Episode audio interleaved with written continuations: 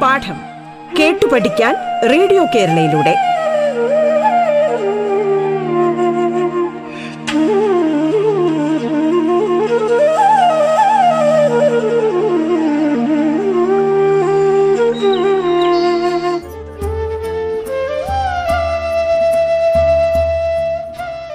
നമസ്കാരം. സംസ്ഥാന സർക്കാരിന്റെ ഓൺലൈൻ റേഡിയോ സംരംഭമായ റേഡിയോ കേരളയിലെ പാഠത്തിലേക്ക് ഏവർക്കും ഹൃദ്യമായ സ്വാഗതം.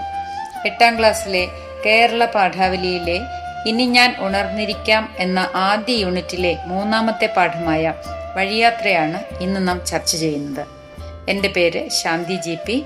ഞാൻ പത്തനാപുരം മൗണ്ട് താബോർ ഗേൾസ് ഹൈസ്കൂളിലെ മലയാളം അധ്യാപികയാണ്. ഈ പാഠം എഴുതിയിരിക്കുന്നത് ഇ വി കൃഷ്ണപിള്ളയാണ്. അദ്ദേഹത്തിന്റെ ചിരിയും ചിന്തയും എന്ന കൃതിയിൽ നിന്നെടുത്ത ഒരു ഹാസലേഖനമാണ് വഴിയാത്ര. കൊല്ലം ജില്ലയിലെ കുന്നത്തൂരിൽ ആയിരത്തി എണ്ണൂറ്റി തൊണ്ണൂറ്റിനാലിലാണ് അദ്ദേഹം ജനിച്ചത്.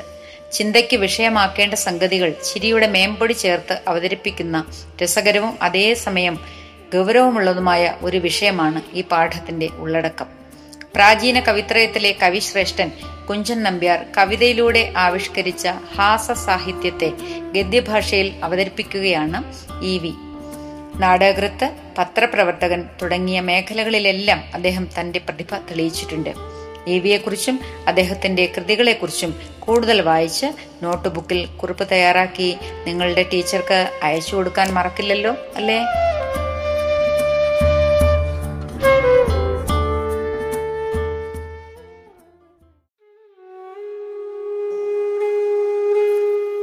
കോവിഡ് നമ്മുടെ ജീവിതത്തിന്റെ സമസ്ത മേഖലകളെയും വരിഞ്ഞു മുറുക്കിയിരിക്കുകയാണ് അല്ലേ? സ്കൂളിൽ പോകാനും കൂട്ടുകാരെയും അധ്യാപകരെയും ഒക്കെ കാണാനും നിങ്ങൾക്ക് ആഗ്രഹമില്ലേ? ഇന്ന് ശാസ്ത്ര സാങ്കേതിക വിദ്യയുടെ പുരോഗതി മൂലം നമുക്ക് ഫോണിലൂടെയെങ്കിലും ഒരു പരിധി വരെ അതൊക്കെ സാധിക്കുന്നുണ്ട്. മറ്റെന്തെല്ലാം നഷ്ടങ്ങളാണ് ഈ കോവിഡ് കാലത്ത് നമുക്കുണ്ടായത്? നമ്മുടെ സന്തോഷങ്ങളെ എങ്ങനെയെല്ലാമാണ് കോവിഡ് ക്വാറന്റൈനിലാക്കിയത്?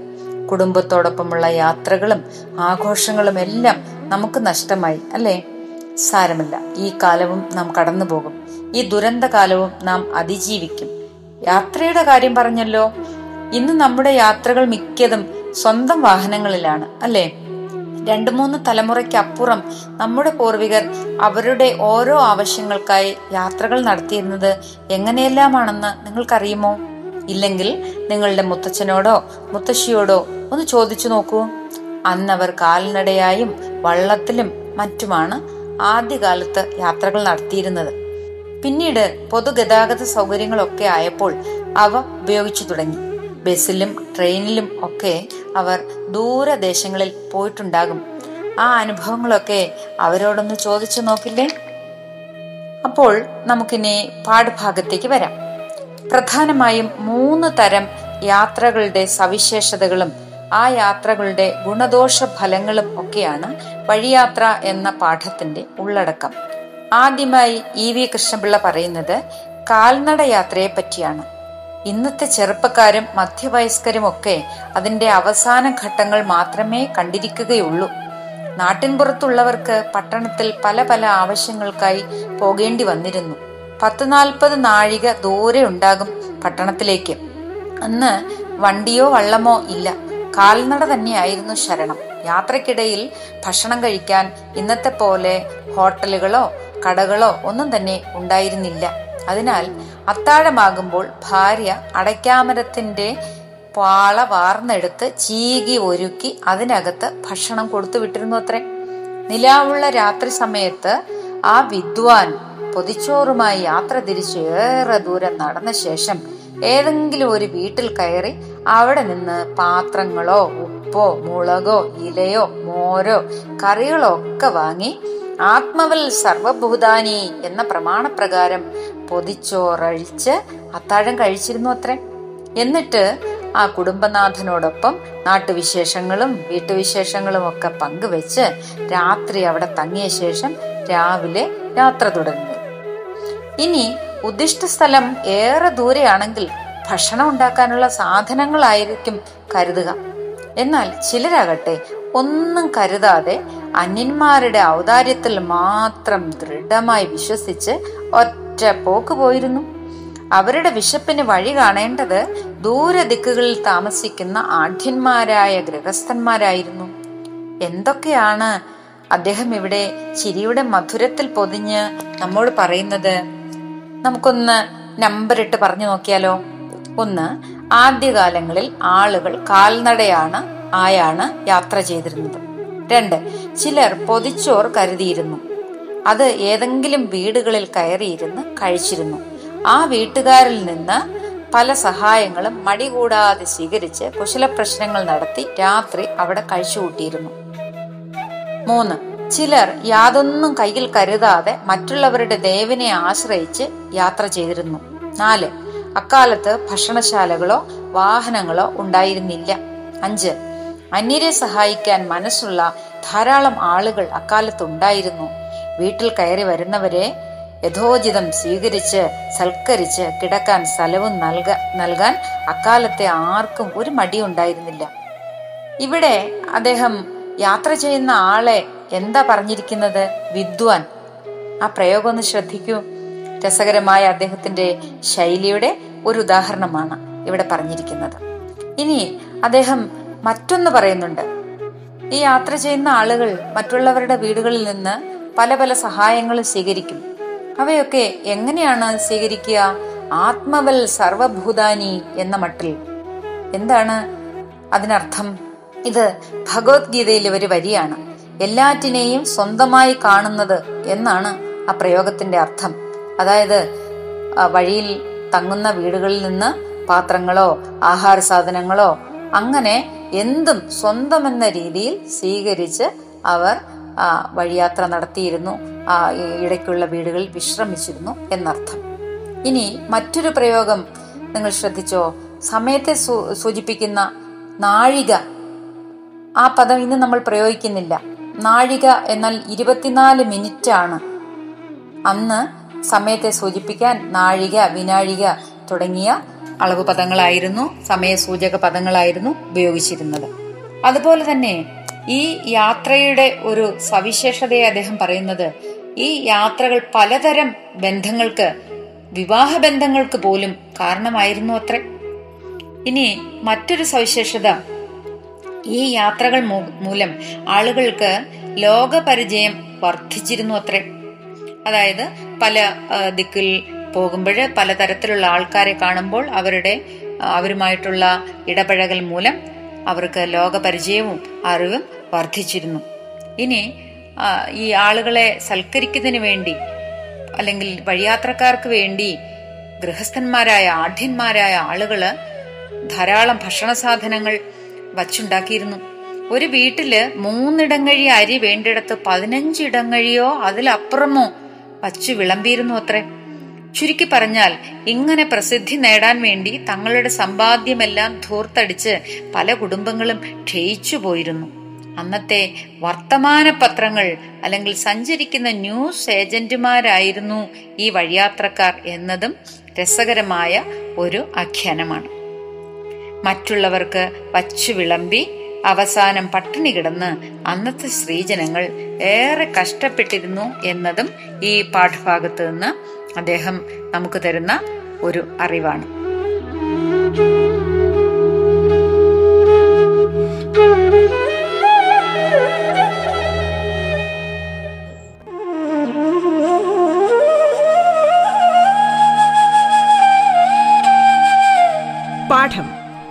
പഠിക്കാൻ റേഡിയോ കേരളയിലൂടെ. പാഠത്തിൽ ഇനി ഇടവേള.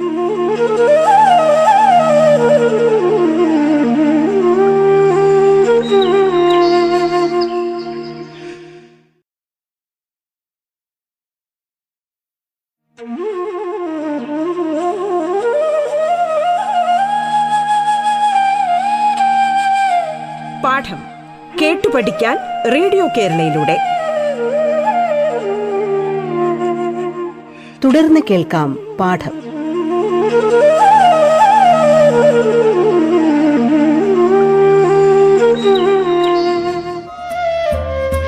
പാഠത്തിൽ നിങ്ങൾ കേട്ടുകൊണ്ടിരിക്കുന്നത് എട്ടാം ക്ലാസ്സിലെ കേരള പാഠാവലി ആദ്യ യൂണിറ്റിലെ മൂന്നാമത്തെ പാഠമായ വഴിയാത്രയാണ്. നിങ്ങൾക്കൊപ്പം ഞാൻ ശാന്തി ജി പി.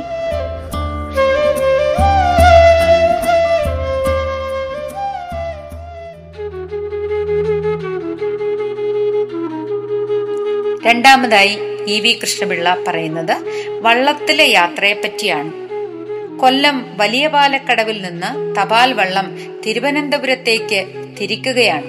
അതിൽ എട്ട് യാത്രക്കാരുണ്ട്. ആരൊക്കെയാണ് അവരെ നമുക്കൊന്ന് നോക്കാം.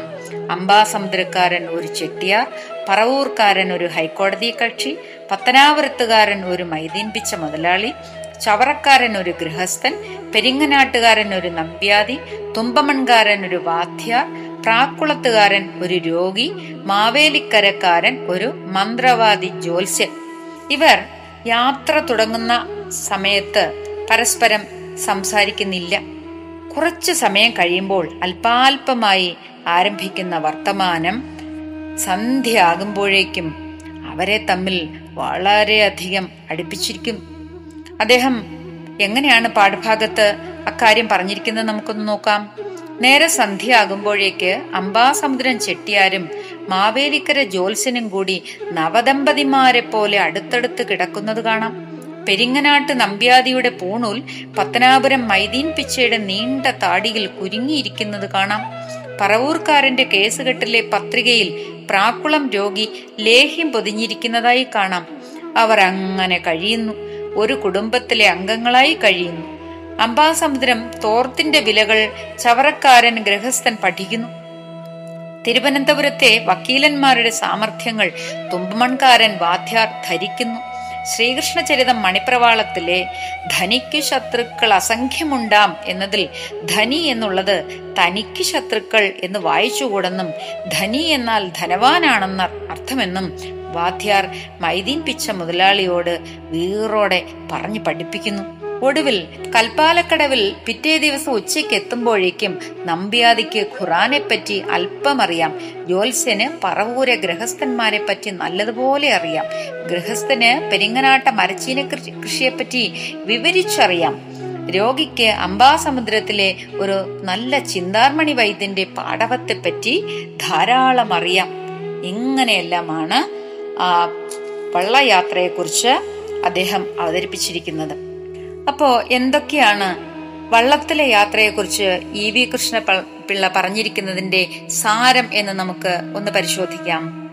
രസകരമായ ഈ ആഖ്യാനത്തിലൂടെ അദ്ദേഹം പറഞ്ഞിരിക്കുന്നത് ജാതി മത സ്ഥാനമാന ഭേദങ്ങൾ ഒന്നുമില്ലാതെ അക്കാലത്ത് ആളുകൾ സ്നേഹപൂർവം യാത്ര ചെയ്തിരുന്നു.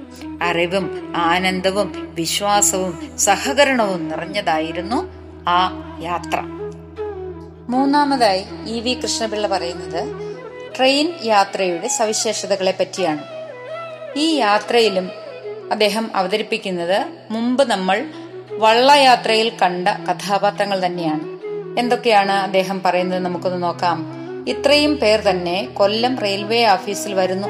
പലരായി നിന്ന് ടിക്കറ്റ് വാങ്ങുന്നു. പല മുറികളിൽ കയറുന്നു. രോഗി തന്റെ വയറ്റുവേദന ഒന്ന് തിരുമി ശമിപ്പിക്കുന്നതിന് മുമ്പ് ചെട്ടിയാർ തന്റെ അതുവരെയുള്ള യാത്രാ ചെലവ് കണക്കിൽ ഒന്ന് കണ്ണോടിക്കുന്നതിന് മുമ്പ് ഗൃഹസ്ഥൻ താൻ ആയിടെ വാങ്ങിയ കുട ഭദ്രമായി ഒന്ന് സൂക്ഷിച്ചു വയ്ക്കാൻ ഇടം കണ്ടുപിടിക്കുന്നതിന് മുമ്പ് വാദ്യാർ അപ്പോൾ വാങ്ങിയ പ്രതിദിന പത്രം വായിച്ചു തീർക്കുന്നതിന് മുമ്പ് മൈദീൻ പിച്ച മുതലാളി ചമ്പൻ പാക്ക് കൂട്ടി മുറുക്കിയതിന്റെ തുപ്പൽ വണ്ടിക്ക് പുറത്തേക്കെന്നുള്ള വ്യാജേന കാറ്റിന്റെ ആനുകൂല്യത്താൽ അകത്തേക്ക് മടങ്ങിയെത്തി അടുത്തിരിക്കുന്ന ആളിന്റെ മുഖം കുഴമ്പിൽ മുക്കുന്നതിന് മുമ്പ് ജോത്സ്യൻ സായിപ്പന്മാരുടെ സൂത്രങ്ങളെപ്പറ്റിയുള്ള ആലോചന അവസാനിപ്പിക്കുന്നതിന് മുമ്പ് വണ്ടി തമ്പാനൂർ സെൻട്രൽ സ്റ്റേഷനിൽ എത്തുന്നു അവിടെ ചെന്നാൽ പോട്ടർമാരുടെ മരണവിളി മദ്രാസ് മെയിൽ ഹിന്ദു പടവിളി സായിപ്പന്മാരുടെ ബൂട്ട്സ് ശബ്ദം ടിക്കറ്റ് കളഞ്ഞുപോയോ എന്നുള്ള നെഞ്ചിടിപ്പ് വണ്ടിക്കാരുടെ പിടിവലി. അതാ മിഴിച്ചു നിൽക്കുന്ന പുറത്തെ ഹോട്ടലിൽ ചെന്നാൽ കാശിന് ചോറ്. അത് കഴിഞ്ഞാൽ വെളിയിൽ ആർക്കും ആരോടും യാതൊന്നും സംസാരിക്കുവാൻ സമയമില്ല. അതുപോലെ പിറ്റേ ദിവസം തിരിച്ച് വീട്ടിലും എങ്ങനെയാണ് ഈ മാതിരി യാത്ര കൊണ്ട് വല്ല ലോകപരിചയം സമ്പാദിക്കുക എന്നാണ് ഈ വി കൃഷ്ണപിള്ള സംശയിക്കുന്നത്. എന്തൊക്കെയാണ് അദ്ദേഹം ഇവിടെ പറഞ്ഞിരിക്കുന്നത്? നേരത്തെ നമ്മൾ കണ്ട വള്ളത്തിലെ യാത്രയിൽ നിന്നും വ്യത്യസ്തമാണ് ട്രെയിൻ യാത്ര. ട്രെയിനിന്റെ വേഗത തന്നെയാണ് അതിന് കാരണം. നേരത്തെ കണ്ട കഥാപാത്രങ്ങൾ കുറെ ഒരല്പം കഴിഞ്ഞപ്പോൾ സംസാരിക്കാൻ തുടങ്ങി. യാത്രയുടെ അവസാനം എത്തിയപ്പോഴേക്കും അവരെല്ലാവരും വളരെ അടുത്ത സുഹൃത്തുക്കളായി മാറിയിരുന്നു. അവർ തമ്മിൽ സ്നേഹവും അറിവും ഒക്കെ പരസ്പരം പങ്കുവച്ചു. പക്ഷേ ഈ ട്രെയിൻ യാത്രയിൽ അതിനൊന്നുമുള്ള അവസരം ഉണ്ടാകുന്നില്ല.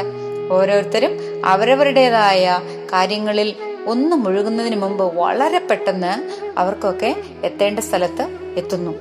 ഇത് ആയിരത്തി തൊള്ളായിരത്തി ഇരുപതുകളിലോ മുപ്പതുകളിലോ ഒക്കെയുള്ള കാര്യമാണ്. ഇന്ന് കാര്യങ്ങൾ അതിലും ഏറെ മാറിയിരിക്കുന്നു അല്ലേ? ഇന്ന് വളരെ പെട്ടെന്ന് തന്നെ നമുക്ക് എത്തേണ്ട സ്ഥലങ്ങളിൽ എത്തുന്നതിന് ആവശ്യം പോലെ യാത്രാ സൗകര്യങ്ങളുണ്ട്. മിക്കവാറും എല്ലാവർക്കും തന്നെ അവനവൻ സ്വന്തമായി വാഹനങ്ങളുമുണ്ട്. അപ്പോൾ നമ്മൾ എന്തൊക്കെ കാര്യങ്ങളാണ് മൊത്തത്തിൽ അദ്ദേഹം പറഞ്ഞു വെച്ചിരിക്കുന്നത്? വ്യത്യസ്ത കാലങ്ങളിലെ വ്യത്യസ്ത യാത്രകളെ പറ്റിയാണ്. ആദ്യകാലത്ത് നടന്നു പോകുന്ന കാലത്തുണ്ടായിരുന്നതിൽ നിന്നും കുറച്ചും കൂടെ വ്യത്യാസമാണ് വള്ളത്തിലെ യാത്രകൾ അതിൽ നിന്നും വളരെ വ്യത്യസ്തമാണ് ട്രെയിനിലെ യാത്രകൾ. ഇന്ന് കാലം മാറിയതോടുകൂടി യാത്രകളൊക്കെ വളരെയേറെ വ്യത്യാസപ്പെട്ടിരിക്കുന്നു. ഒരു വീട്ടിൽ തന്നെ ഒരുപാട് വാഹനങ്ങൾ ഉണ്ടായിരിക്കും. ഓരോരുത്തരും സ്വന്തം വാഹനത്തിൽ കയറി സ്വന്തം മൊബൈൽ ഫോണിൽ കണ്ണു നട്ട് അവനവൻ ആവശ്യമുള്ള സ്ഥലങ്ങളിലേക്ക് പോകുന്നു. ഇവിടെ അറിവും പങ്കുവെക്കുന്നില്ല. അതുപോലെ സ്നേഹവും പങ്കുവയ്ക്കുന്നില്ല സഹകരണവും ഉണ്ടാകുന്നില്ല. കാലം മാറി കോലവും മാറി അല്ലേ? യാത്രകളും മാറി യാത്രക്കാരും മാറി. പൊതിച്ചോറിന്റെ കാര്യം പറഞ്ഞപ്പോൾ ഇ വി കൃഷ്ണപിള്ള രസകരമായ ഒരു കാര്യം പറഞ്ഞു. നിങ്ങൾ ശ്രദ്ധിച്ചോ? പൊതിച്ചോറ് ഉണ്ണാത്തവനും ചെങ്കണ്ണ് വരാത്തവനും ജീവിത സുഖം അറിഞ്ഞിട്ടില്ല എന്നാണ് അദ്ദേഹം പറഞ്ഞത്. എന്താണ് ഇതിന്റെ സവിശേഷത? നിങ്ങൾ ചിലർക്കെങ്കിലും ചെങ്കണ്ണ് വന്നിട്ടുണ്ടാവുമല്ലോ അല്ലേ? ചെങ്കണ്ണ് വന്നപ്പോൾ എങ്ങനെയായിരുന്നു? സ്കൂളിലെങ്ങും പോകാതെ വിശ്രമ ജീവിതമായിരുന്നു അല്ലേ? രണ്ടു മൂന്ന് ദിവസം സുഖം എങ്ങോട്ടും ഇറങ്ങണ്ട. പണ്ടത്തെ ആളുകളുടെ ജീവിതം എന്ന് പറഞ്ഞാൽ മിക്കവാറും നൂറ്റി അറുപത് ദിവസവും പാടത്തും പറമ്പിലും ഒക്കെ അധ്വാനം നിറഞ്ഞതായിരുന്നു. ചെങ്കണ്ണ് വരികയാണെങ്കിൽ അപ്പോഴും മാത്രമാണ് അല്ലെങ്കിൽ ഇത് ഏതെങ്കിലും അസുഖം വരുന്ന സമയത്ത് മാത്രമാണ് അവരൊന്ന് വിശ്രമിച്ചിരുന്നത്. വിശ്രമത്തിന്റെ ആനന്ദവും സുഖവും അവരറിഞ്ഞിരുന്നത്. പ്രത്യേകിച്ചും ഈ ചെങ്കണ്ണ് വരികയാണെങ്കിൽ അതൊരു പകർച്ചവ്യാധി ആകയാൽ പുറത്തൊന്നും ഇറങ്ങാനോ മറ്റുള്ളവരോട് സഹകരിക്കാനോ ജോലിക്ക് പോവുകയോ ഒന്നും ചെയ്യേണ്ടിയിരുന്നില്ല. അപ്പം അത് അതാണ് അതിന്റെ ഒരു സുഖം. പിന്നെ ചെങ്കണ്ണ് വരുമ്പോൾ കണ്ണിനുണ്ടാവുന്ന അസ്വസ്ഥത. അത് മാറിക്കഴിയുമ്പോൾ ഉണ്ടാകുന്ന ആ ഒരു സുഖം ഒക്കെ ഇവിടെ സൂചിപ്പിക്കപ്പെട്ടിരിക്കുന്നു. പിന്നെ എന്താ പൊതിച്ചോറ്? പൊതിച്ചോറിന്റെ കാര്യം നിങ്ങൾക്ക് എല്ലാവർക്കും അറിയാമല്ലോ ആയിരിക്കുമല്ലോ.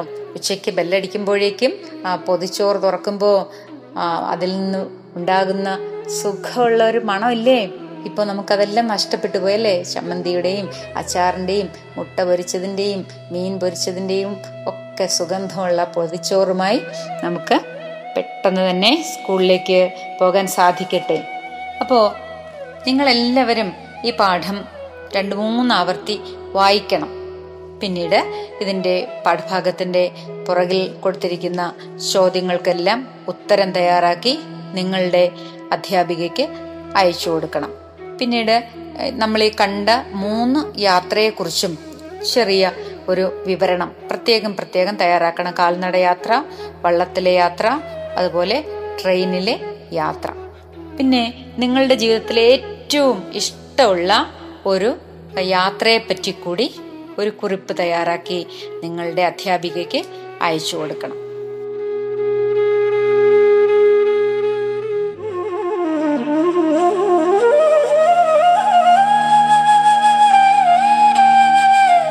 പാഠം കേട്ടു പഠിക്കാൻ റേഡിയോ കേരളയിലൂടെ. പാഠത്തിന്റെ ഇന്നത്തെ അധ്യായം പൂർണമാകുന്നു. ഇനി അടുത്ത ദിവസം കേൾക്കാം. നമസ്കാരം.